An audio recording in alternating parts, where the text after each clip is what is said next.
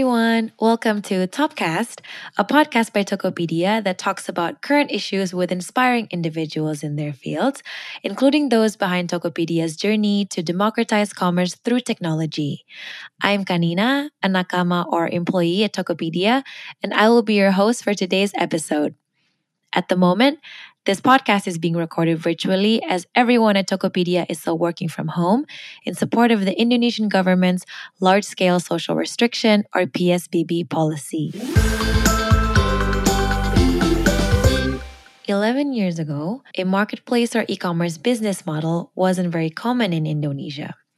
Back then, our co founders William Tanuwijaya and Leontinus Alva Edison faced a lot of rejection before finally gaining the trust of investors.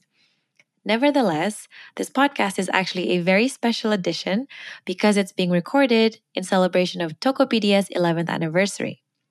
We also have a very special guest joining us today from one of the world's top performing venture capitals and the pioneering VC firm here in Indonesia to talk about the last 11 years of Tokopedia's journey. Please welcome Willson Cuaca, co founder and managing partner of East Ventures. Hi, Willson. How are you? Hi, Kanina. I'm fine. Thank you. How are you? I'm good. Thank you for asking. and I'm so happy that uh, and honored to be in this podcast. Happy 11th anniversary for Tokopedia. Thank you so much. First of all, we would really like to congratulate you for being in the Business Insiders list of 100 people transforming business in Asia. Uh, we're so excited to see both you and co founder William being recognized for driving change in your respective industries. Uh, it's really amazing. So, congratulations once again. Thank you so much, Karina. While we're on the topic of change, uh, you and East Ventures have certainly made a significant mark in Tokopedia's journey, right? Uh, when we first launched back in 2009, not a lot of people knew about Tokopedia. Yes, that's correct. So I wanted to ask you, uh, how did you first know about Tokopedia? Okay, so I think to to start uh, uh, the story, there is a pre-investment of Tokopedia story that lead into Tokopedia investment. So I think you guys have heard about how William and uh, Leon started Tokopedia. But I give you a bit of perspective from the investor side. Yeah. In 2009, when we started East Ventures, we look at three things in Indonesia. The first one, Indonesia only have 30 million internet population, internet users, out of 230 million uh, population. It means Indonesia during that time was about 13% internet penetration. This is very low and we think it's growing. It's, it's going to be uh, growing fast. The big wave of internet users will coming. Why? Because back then Indonesia has about 11 telecommunication providers. There's a price war on the data. So the the the data um, connectivity price actually going down, and this will significantly improve the user acquisition of internet users. That's one. Right.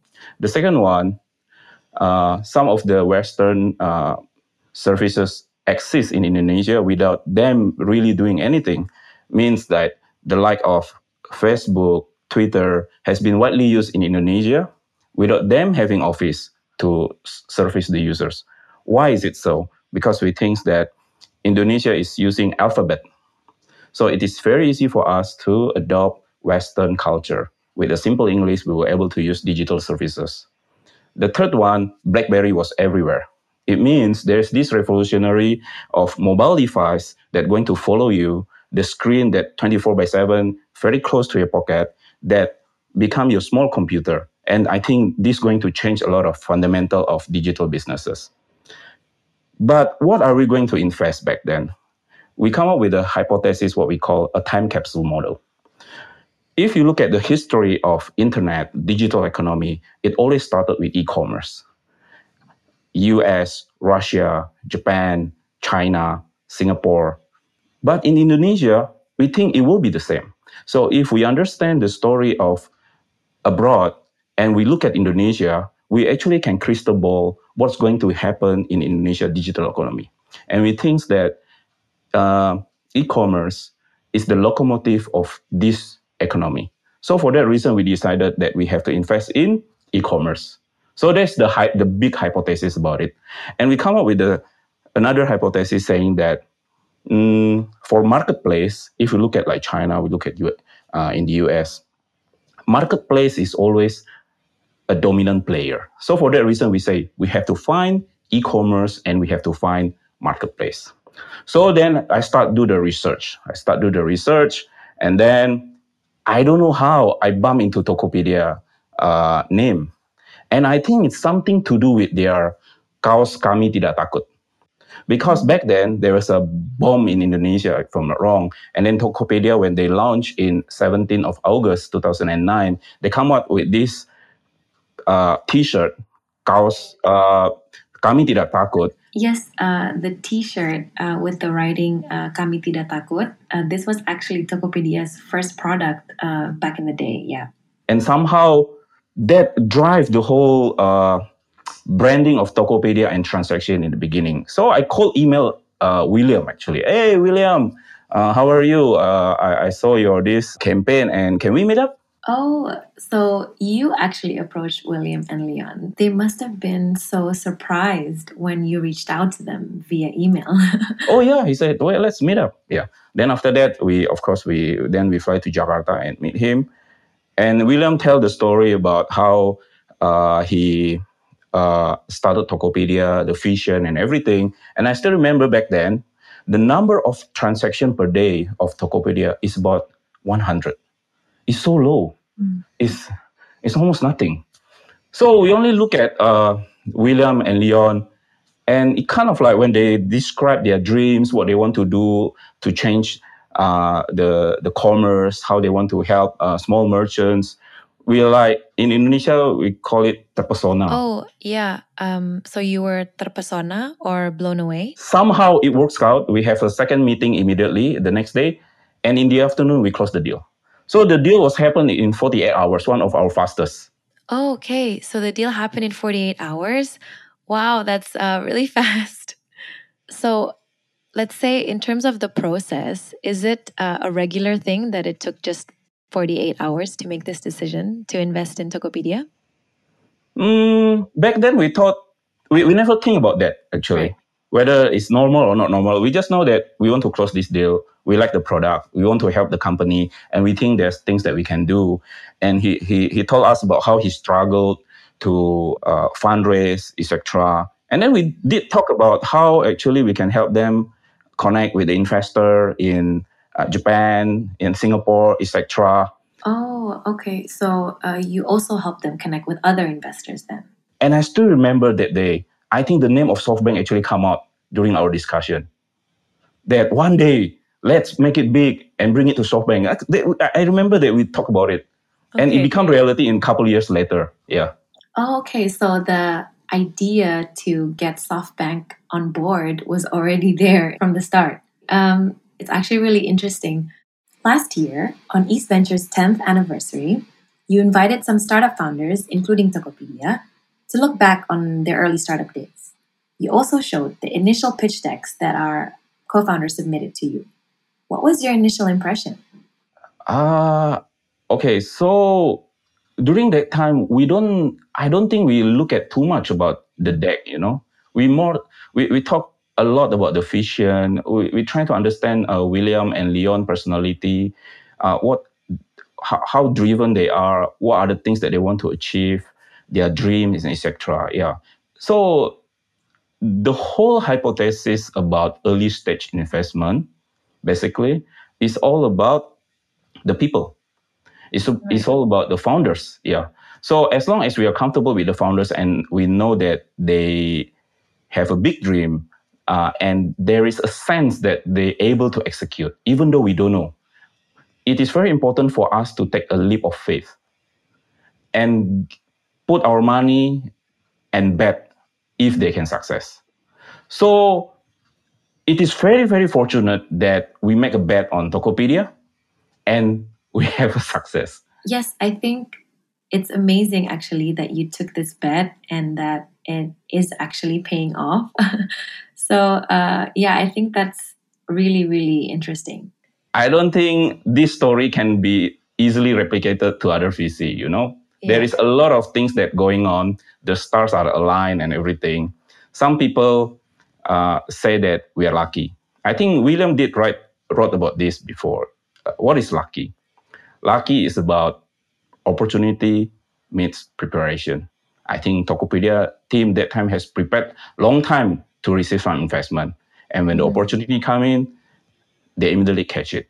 We have been prepared to invest with all the hypotheses that we have. When the opportunity come in, we are ready.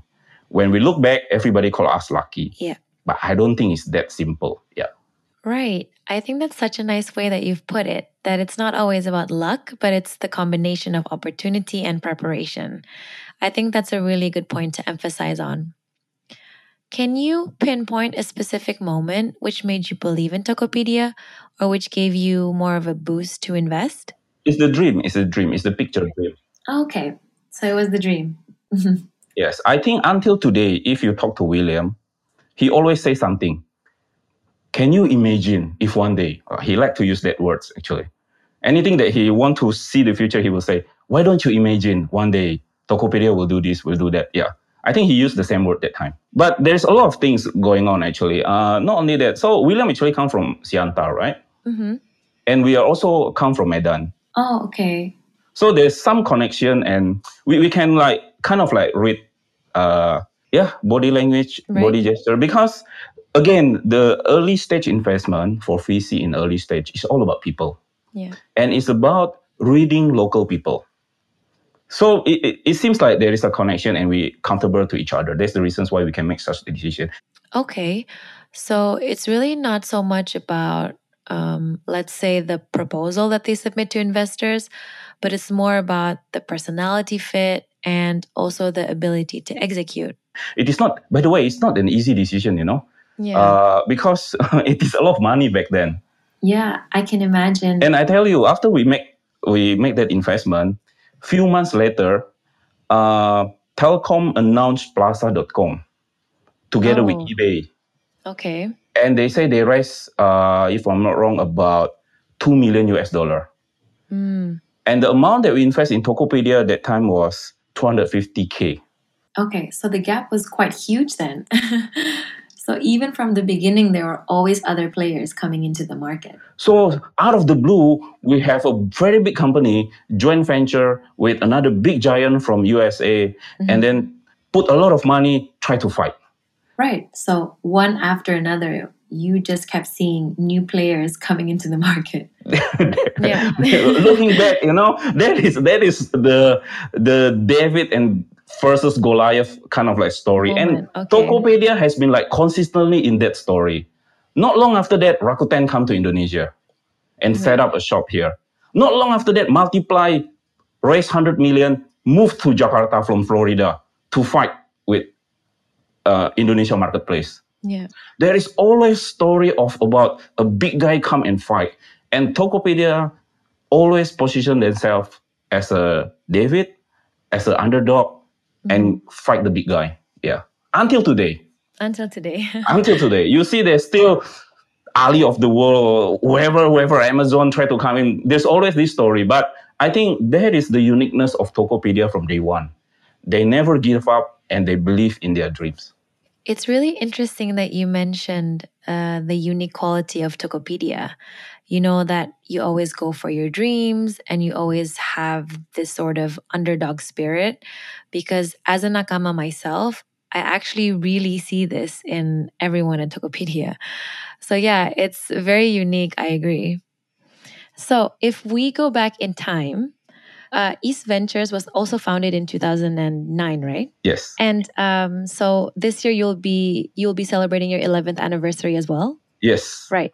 And so um, within almost let's say 11 years, uh, you've supported hundreds of startups um, in Indonesia and Southeast Asia, operating in a lot of different uh, verticals, right? You have e-commerce, retail, logistics, payments, online media, and um, so I was just curious. Um, what was the main motivation uh, in establishing East Ventures uh, back in 2009? is to help Indonesia. So there are two type of entrepreneurship, if you uh, understand. And you know, Indonesian has been always very entrepreneurial.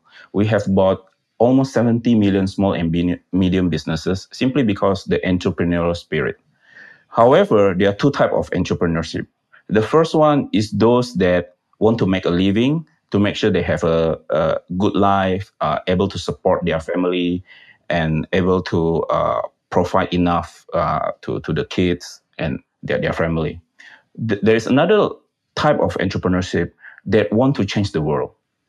And in order for you to do that, you need capital, you need knowledge, you need what we call a smart money. You need money that come with the knowledge on how to do that. So we position ourselves for the second entrepreneurship that we want to help a young generation of entrepreneur in Indonesia to be able to realize their dream. And one thing's very specific about digital.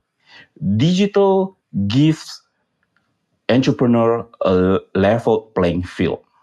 It doesn't really matter your back, what, what is your background, where you are educated, uh, your father, we don't care about your family tree, uh, your gender, anything. Actually, it doesn't really matter because digital bring it down and everyone that have enough knowledge able to execute can become something.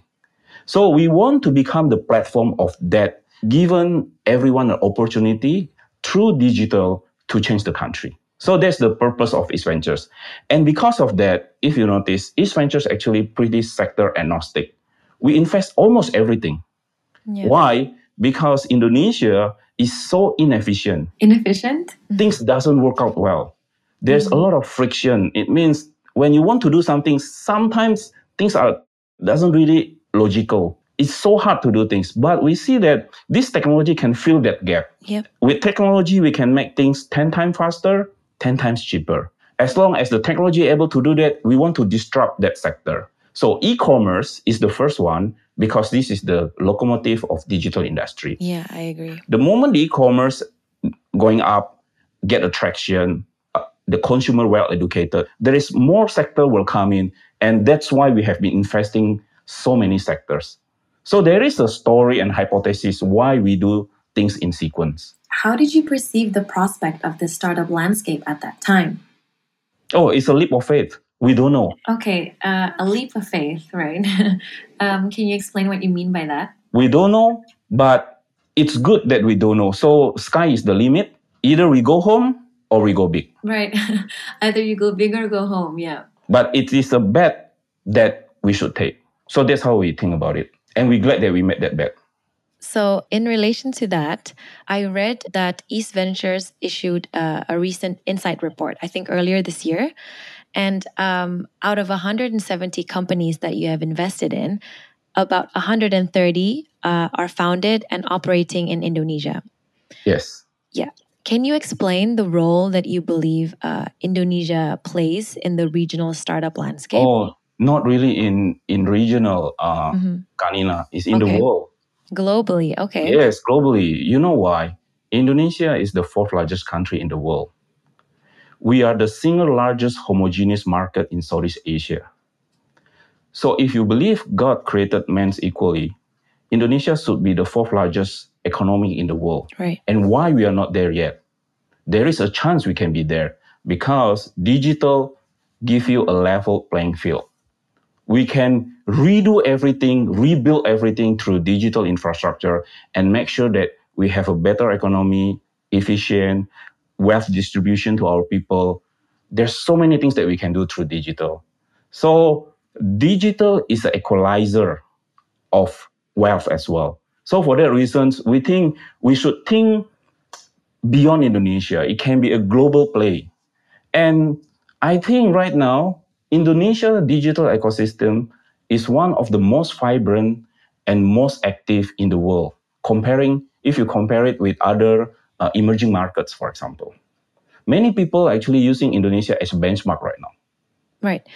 without without us in Indonesia noticing it. But me in Singapore, I can see that. Okay. Can you Yeah. explain why or how is uh, Indonesia vibrant, let's say, in the startup scene? Because there is this willingness to be better, we have a young uh, demography. We are going to have a demographic dividend soon if we execute it this right. Uh, we have an open market, and I think the population itself also backing up as a foundation of this big market. So I give you an example. Yeah, Yeah. when we invested in 2009, there was only 30 million internet users. Today we have 170 million internet users. So there's a delta of 140 million internet users. Yeah. If you look at all the country in the world, which other country that have a delta of 100 million internet users? Almost none, you know? Yeah. because first, none. the country must be a very big country so that there's this rapid growth of internet users. So if someone asks East Ventures, if not Indonesia, where will you go? The next target supposed to be Pakistan or Nigeria, because these are the countries that have more than hundreds and million internet users. So we are well positioning actually to capture this uh, revolution of digital, and it seems like with all the VC, with all the entrepreneurs, with all the government support, with the young population, bonus demography, the location, the, the geography position of Indonesia. We have islands, so many islands that we need to make sure that our logistics system work very well. We are the largest archipelago in the world. There's so many problems. There's so many opportunity that Yeah. we can use to ignite this digital economy. So all the component actually just right for us. It really depends on us how we want to leverage on this. Yeah. Okay.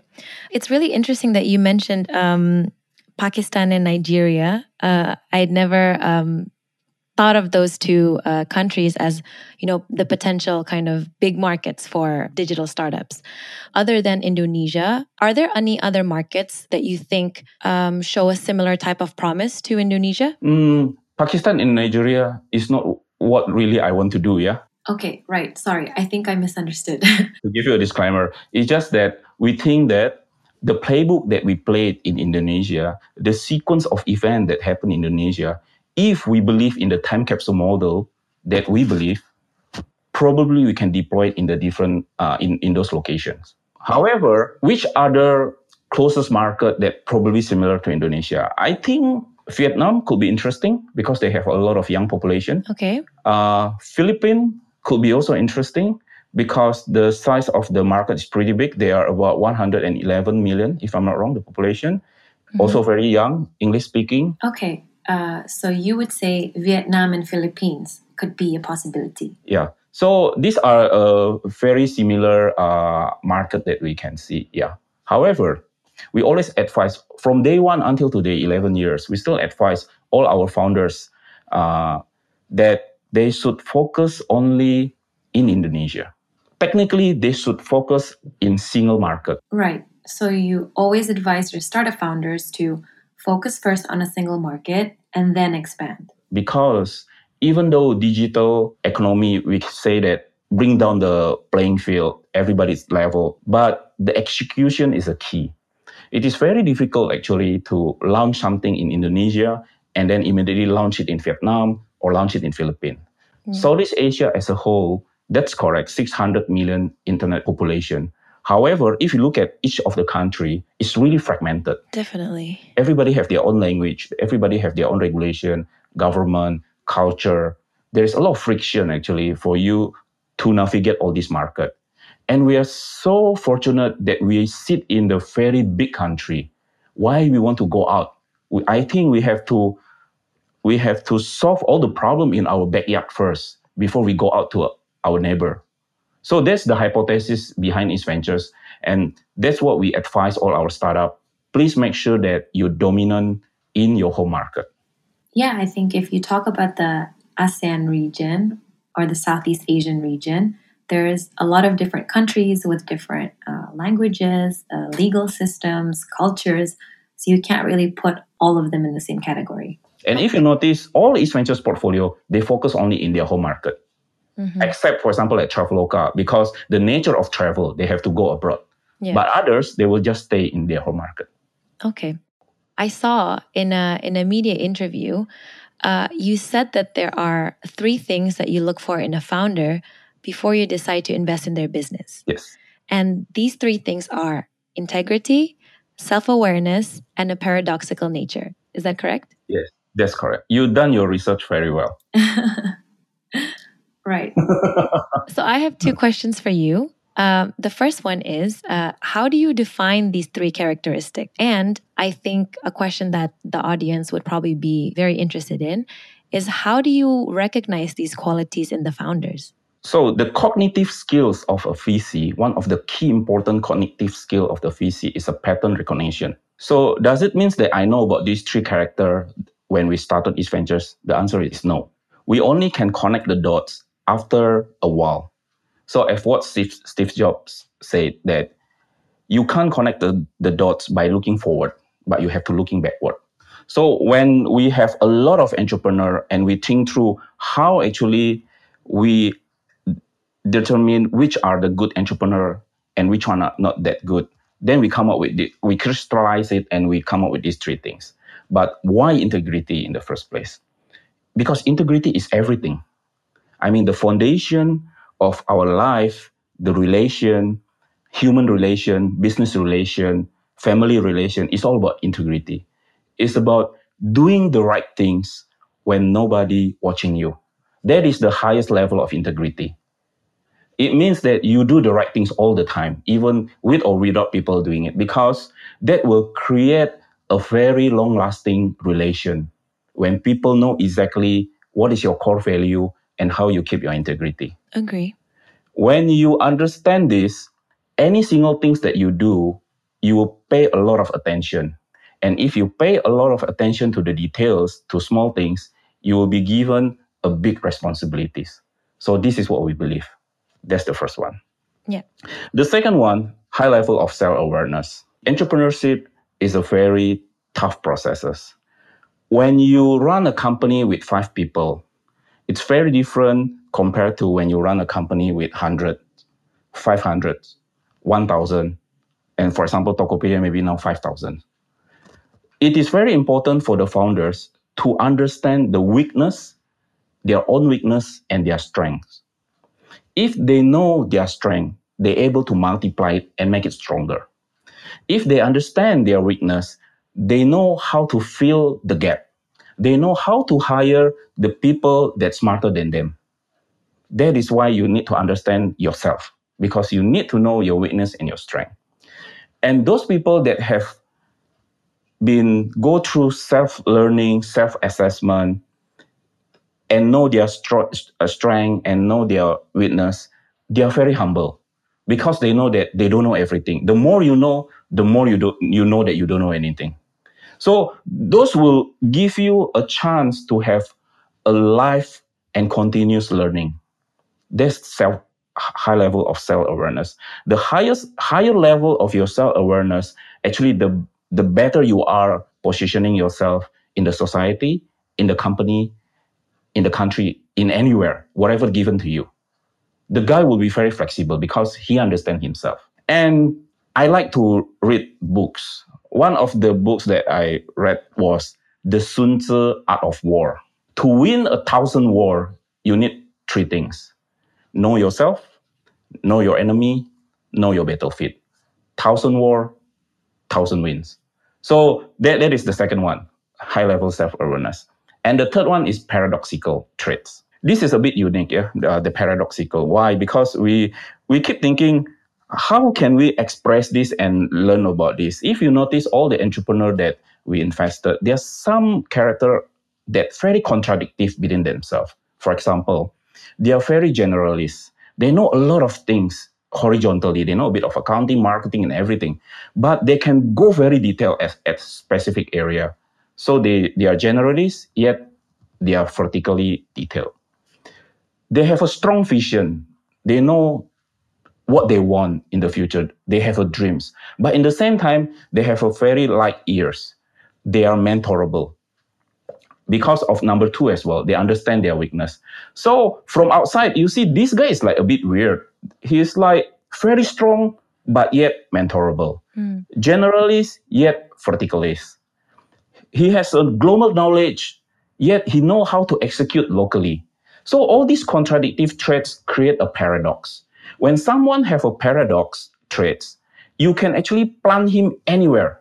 He will be able to adjust himself because he understand the contrast. He understand the dynamic. Yeah. So based on this integrity, high level self-awareness and paradox, I think this three is enough for entrepreneur run a small company all the way learn to become a big company.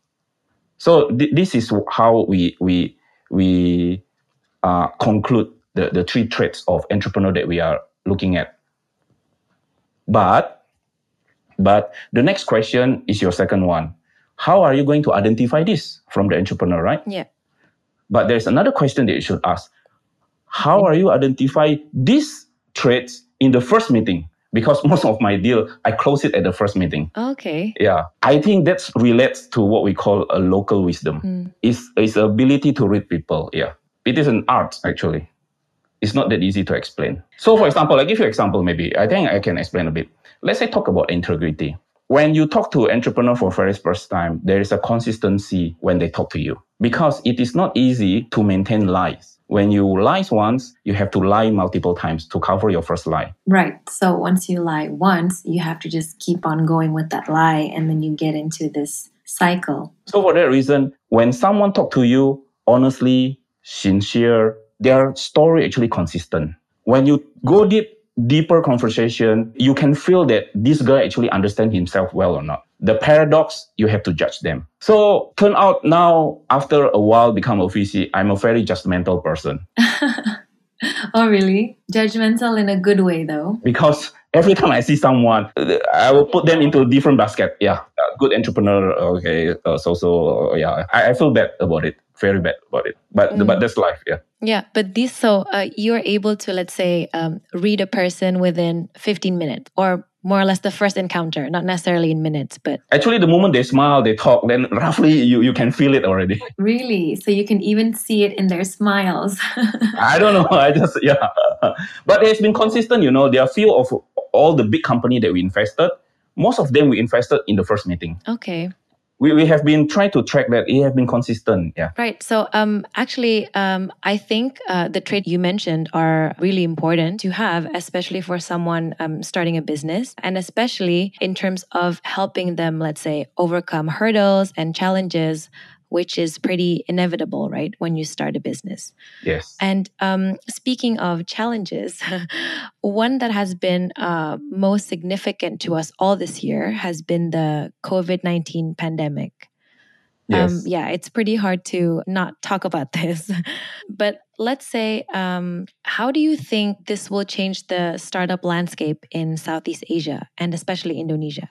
when we run through almost 200 portfolio that we have invested, we see uh, three patterns right now as of today. Three categories of startup. okay. The first one is the one that uh, badly impacted by the COVID. So this include like retail, offline retail, uh, travel because lockdown, etc. So they are badly impacted. Revenue down almost zero. The second one was the one that slightly negatively impacted, and this is in the second category. We see those people like uh, B2B, uh, some project-based startup. The reason because they can't meet their client, uh, they can't collect the money, the payment has been delayed, so they have been slightly impacted. And the third one is positively impacted. There's a category of big category of this. This include e-commerce, logistic, education, edtech, healthcare, uh, groceries, fresh produce. There's so many things, media, gaming. So based on this, there are three categories. So I think it depends on your perspective. Definitely, COVID changed the fundamental of the market. COVID changed the people behavior, and COVID not only game changer. COVID is a game reset. It means there are things that you built previously pre-COVID you might not able to continue post-COVID. One thing that's very clear to us, COVID might take away your capacities. Means that things that you build, the traffic and etc., maybe travel or, or uh, retail traffic that you built pre-COVID may not be last post-COVID. COVID take away the capacities, but COVID doesn't take away your capability. So it is very important for the startup to repurpose those that badly impacted to repurpose their capability because they still have the same skill. And then another point of view about COVID. COVID give you a very clear perspective uh, which one is a good partner, which one is the really good partner, and which one is the bad partner. Because during bad time, you can see the color of people. In the distress situation, the true color of people will come up. So this crisis actually brings a lot of clarity to us. And I think we, we are so sorry that there's so many people impacted by COVID. Uh, I mean, a lot of people sick and etc. But if you look at the other story of COVID, digital transformation has been accelerated. Right. So this crisis has actually accelerated also the adoption of technology. And to give you another perspective, we just done our research recently. Yeah. The trajectory of uh, e-commerce in Indonesia has been accelerated 18 months means that the size of the e-commerce business that should happen in 2022 it happens now 18 months in advance Wow. So we're ahead by 18 months. yeah and you know recent months there are so many new e-commerce users actually joining different kind of platform first timer so this covid actually accelerated a lot of a lot of things yeah especially for digital business Okay. So um, you mentioned that because, or let's say uh, during this pandemic, you have been able to identify the great partners or the, you know, versus the bad partners, right? Has this pandemic um, affected your approach and perspective as an investor in other ways? no No. Okay. it's the same yeah All right. because our because our our business is a people business Yeah. we invest in great entrepreneur good time bad time those are just external factor external circumstances Yeah. the, even in bad time there's still good entrepreneur so based on that hypothesis we still business as usual actually the way we filter the entrepreneur the way we decide on investment remain the same the three traits that we are looking at is still remain the same Okay. So with or without the pandemic, uh, the way you invest remains the same. If we talk about post the COVID 19 pandemic, uh, you mentioned some, let's say, some areas that are doing well despite the pandemic, right? Um, are there any thematic areas that you're interested to invest in or areas that you see have high potential over the next couple of years? Yes, particularly for Indonesia. Yeah. So this is a chance. This is a chance for us to digitalize Indonesia actually, because everybody has been like uh, locked down. We have PSBB. Uh, anything that high touch, a lot of uh, interaction, actually has been slowed down. Everybody moved to digital. So there's this transition that happens so rapidly that actually changed the whole fundamental of how we do business, how we interact with people, and everybody now adopting technology. And this happened throughout the world, right? The pandemic actually doesn't choose which country they want to hit or not. Everybody get impacted. So there's again another level playing field right now because of this pandemic. So if we able to execute it well, make sure that everybody change their mindset, adopt technology, there is a chance that after the pandemic we can become a big nation that really efficient, productive, and in the past 11 years, we have been building one of the greatest digital infrastructure in Indonesia. We have a strong payment solution. We have strong marketplace like Tokopedia helping all the small merchant. We have a strong delivery solution, logistic, last mile, anything actually you can buy online right now. So these are the digital infrastructure that has been built over time. And if the whole country able to be more productive, produce more stuff, I think then the economy can be very vibrant and we can sell goods and things that we produce elsewhere globally. Okay. So despite the pandemic, we should focus on the opportunities and the areas where we can grow. And because of the tension globally between the US and the China, th- there is a way that we can get benefit out of this. So I think there's a chance that Indonesia can be interesting in the near future post pandemic. Right. And so to bring up what you mentioned earlier about the specific areas that you think would thrive, let's say other than e-commerce and logistics post the COVID-19 pandemic, are there any other areas that you think would thrive?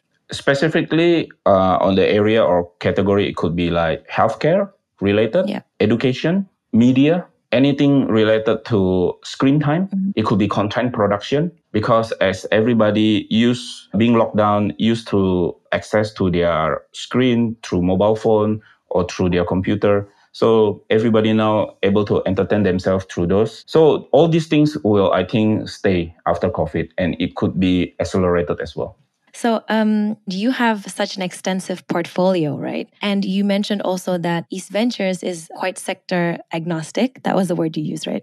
Yes. so that you do invest in uh, a lot of different sectors. Um, those that you have invested in, do you see a potential for, I don't know, the next uh, unicorn or unicorns? Yes, of course. I hope all my investment become unicorn. okay, so wow, you hope to have 170 unicorns or around 170 unicorns. That's a lot. Yes, definitely yes. Yeah, we, we are such a big country with a lot of opportunity, such a big market. I think we, we should have a lot of unicorns. But the key actually is not about the unicorn level, you know, Kanina. Yeah. The key is about value creation. So it is very important that, yes, people use unicorn as a term so that you, you can imagine how big is the company, how mythical is the animal, right? yeah. But to us, what important to us was the value creation. Can we make the country more efficient? Can we make sure all the processes, the lifestyle become easier, faster, cheaper? Those are the key value that uh, we want to make sure translate from this digital transformation to consumer, to the company, SME, enterprise. How can it become a smart SME, smart enterprise that we can compete globally? Can a small shop from, let's say, Banyuwangi compete with someone in Singapore or in Philippines or in the Europe, for example? Those are the things that I think we, we should think of. So it's not about the unicorn label, but how digital transformation through startup helping a traditional business, traditional consumer become more efficient, more productive. Right. That is the, the, the focus that we want. And this will translate into the productivity level of the country. It could impact our GDP. It could impact our GDP per capita. So there's a wealth distribution equally to everyone in the country. That is the big picture that we want to see. I definitely agree. I think the focus should not necessarily be on having the unicorn label, but more on the impact that these companies have on the local communities. So you have also been um, a witness to Tokopedia's evolution throughout these 11 years. Uh, how do you see Tokopedia's growth so far? It, it was unbelievable. We, we never expect that Tokopedia will be this big. Uh, I think now Tokopedia has been claiming certain X percentage of uh, the country GDP. Yes, as of the end of last year, Tokopedia contributed more than 1% to the Indonesian economy. So that is the significance of Tokopedia, and this is because how Tokopedia has been supporting all the small businesses, make sure that the consumer able to purchase their good efficiently, easier, cheaper. Goods discovery has been solved easily. You can literally live only with Tokopedia. You don't need to go anywhere, get out from your house. Yeah. You can do everything in Tokopedia. I think that is unbelievable. Yes, uh, with Tokopedia, you can literally do everything. So it is. We, we we never expect that we come to this level. What we really glad that Tokopedia has been like become so big and so successful. And what important, I think Tokopedia has been very impactful to consumer and small businesses in Indonesia. Which is back to the first things that we're talking about. It's not about the unicorn level, but it's, it's about the value creation that has been created. Okay. And if we look into the future, um, I mean, I know we cannot predict the future, but from an investor's perspective, how do you envision Tokopedia to be like in the future? I think Tokopedia should be the role model of emerging market. So everybody has to look for Tokopedia, how they have been evolved from nothing into something. And this will elevate Tokopedia and elevate Indonesia to the global stage. By then, we become a global player. Right now, we serve Indonesia, but we have to serve Indonesia and beyond. right, so serve Indonesia first and then the global stage. I agree. Okay, let's say uh, if you could share a message to startup founders that are struggling at the moment or, um, you know, in Indonesia, what would you tell them? I think this pandemic the circumstances actually put everybody in a very difficult position. But as long as you believe on your core value, you believe on your dreams, and you know how to decisively react to this pandemic, you can get out stronger. Because the result of this pandemic and where you are after the, the pandemic really depend on your response and what you believe during this time. Those people that survive war, actually those are people that strong enough and hold on to some value that they believe during the war. I think we will get through this uh, okay. The, the world will go back to normal, but we don't know when. But we just need to hang on on and always believe to our core values. Thank you so much, Willson, for sharing your thoughts and perspectives. We hope that this podcast can really give people insights into the role of companies like East Ventures in helping the startup ecosystem in Indonesia as well as Southeast Asia. We really hope to have you back on our podcast. This was very fun, and we hope that you can share more of your experience with us and to our podcast listeners out there. Once again, thank you so much for your time, and we hope to see you soon. Thank you, Kanina. Good night. In Indonesia, the startup landscape is incredibly diverse with thousands of active startups. With a population of over 260 million people, venture capital firms like East Ventures play an important role in creating positive impact. Within over a decade, the potential of e commerce and marketplace platforms continue to develop alongside rapid technology progress. This shows the promise of Indonesia's economic growth and development. As Tokopedia continues to support more than 9 million sellers to start a business and help more than 90 million consumers fulfill their daily needs, we still have a long road full of opportunities ahead of us, and we are very excited to continue to democratize commerce through technology. I'm Kanina. Thank you for listening and see you in the next episode of Topcast.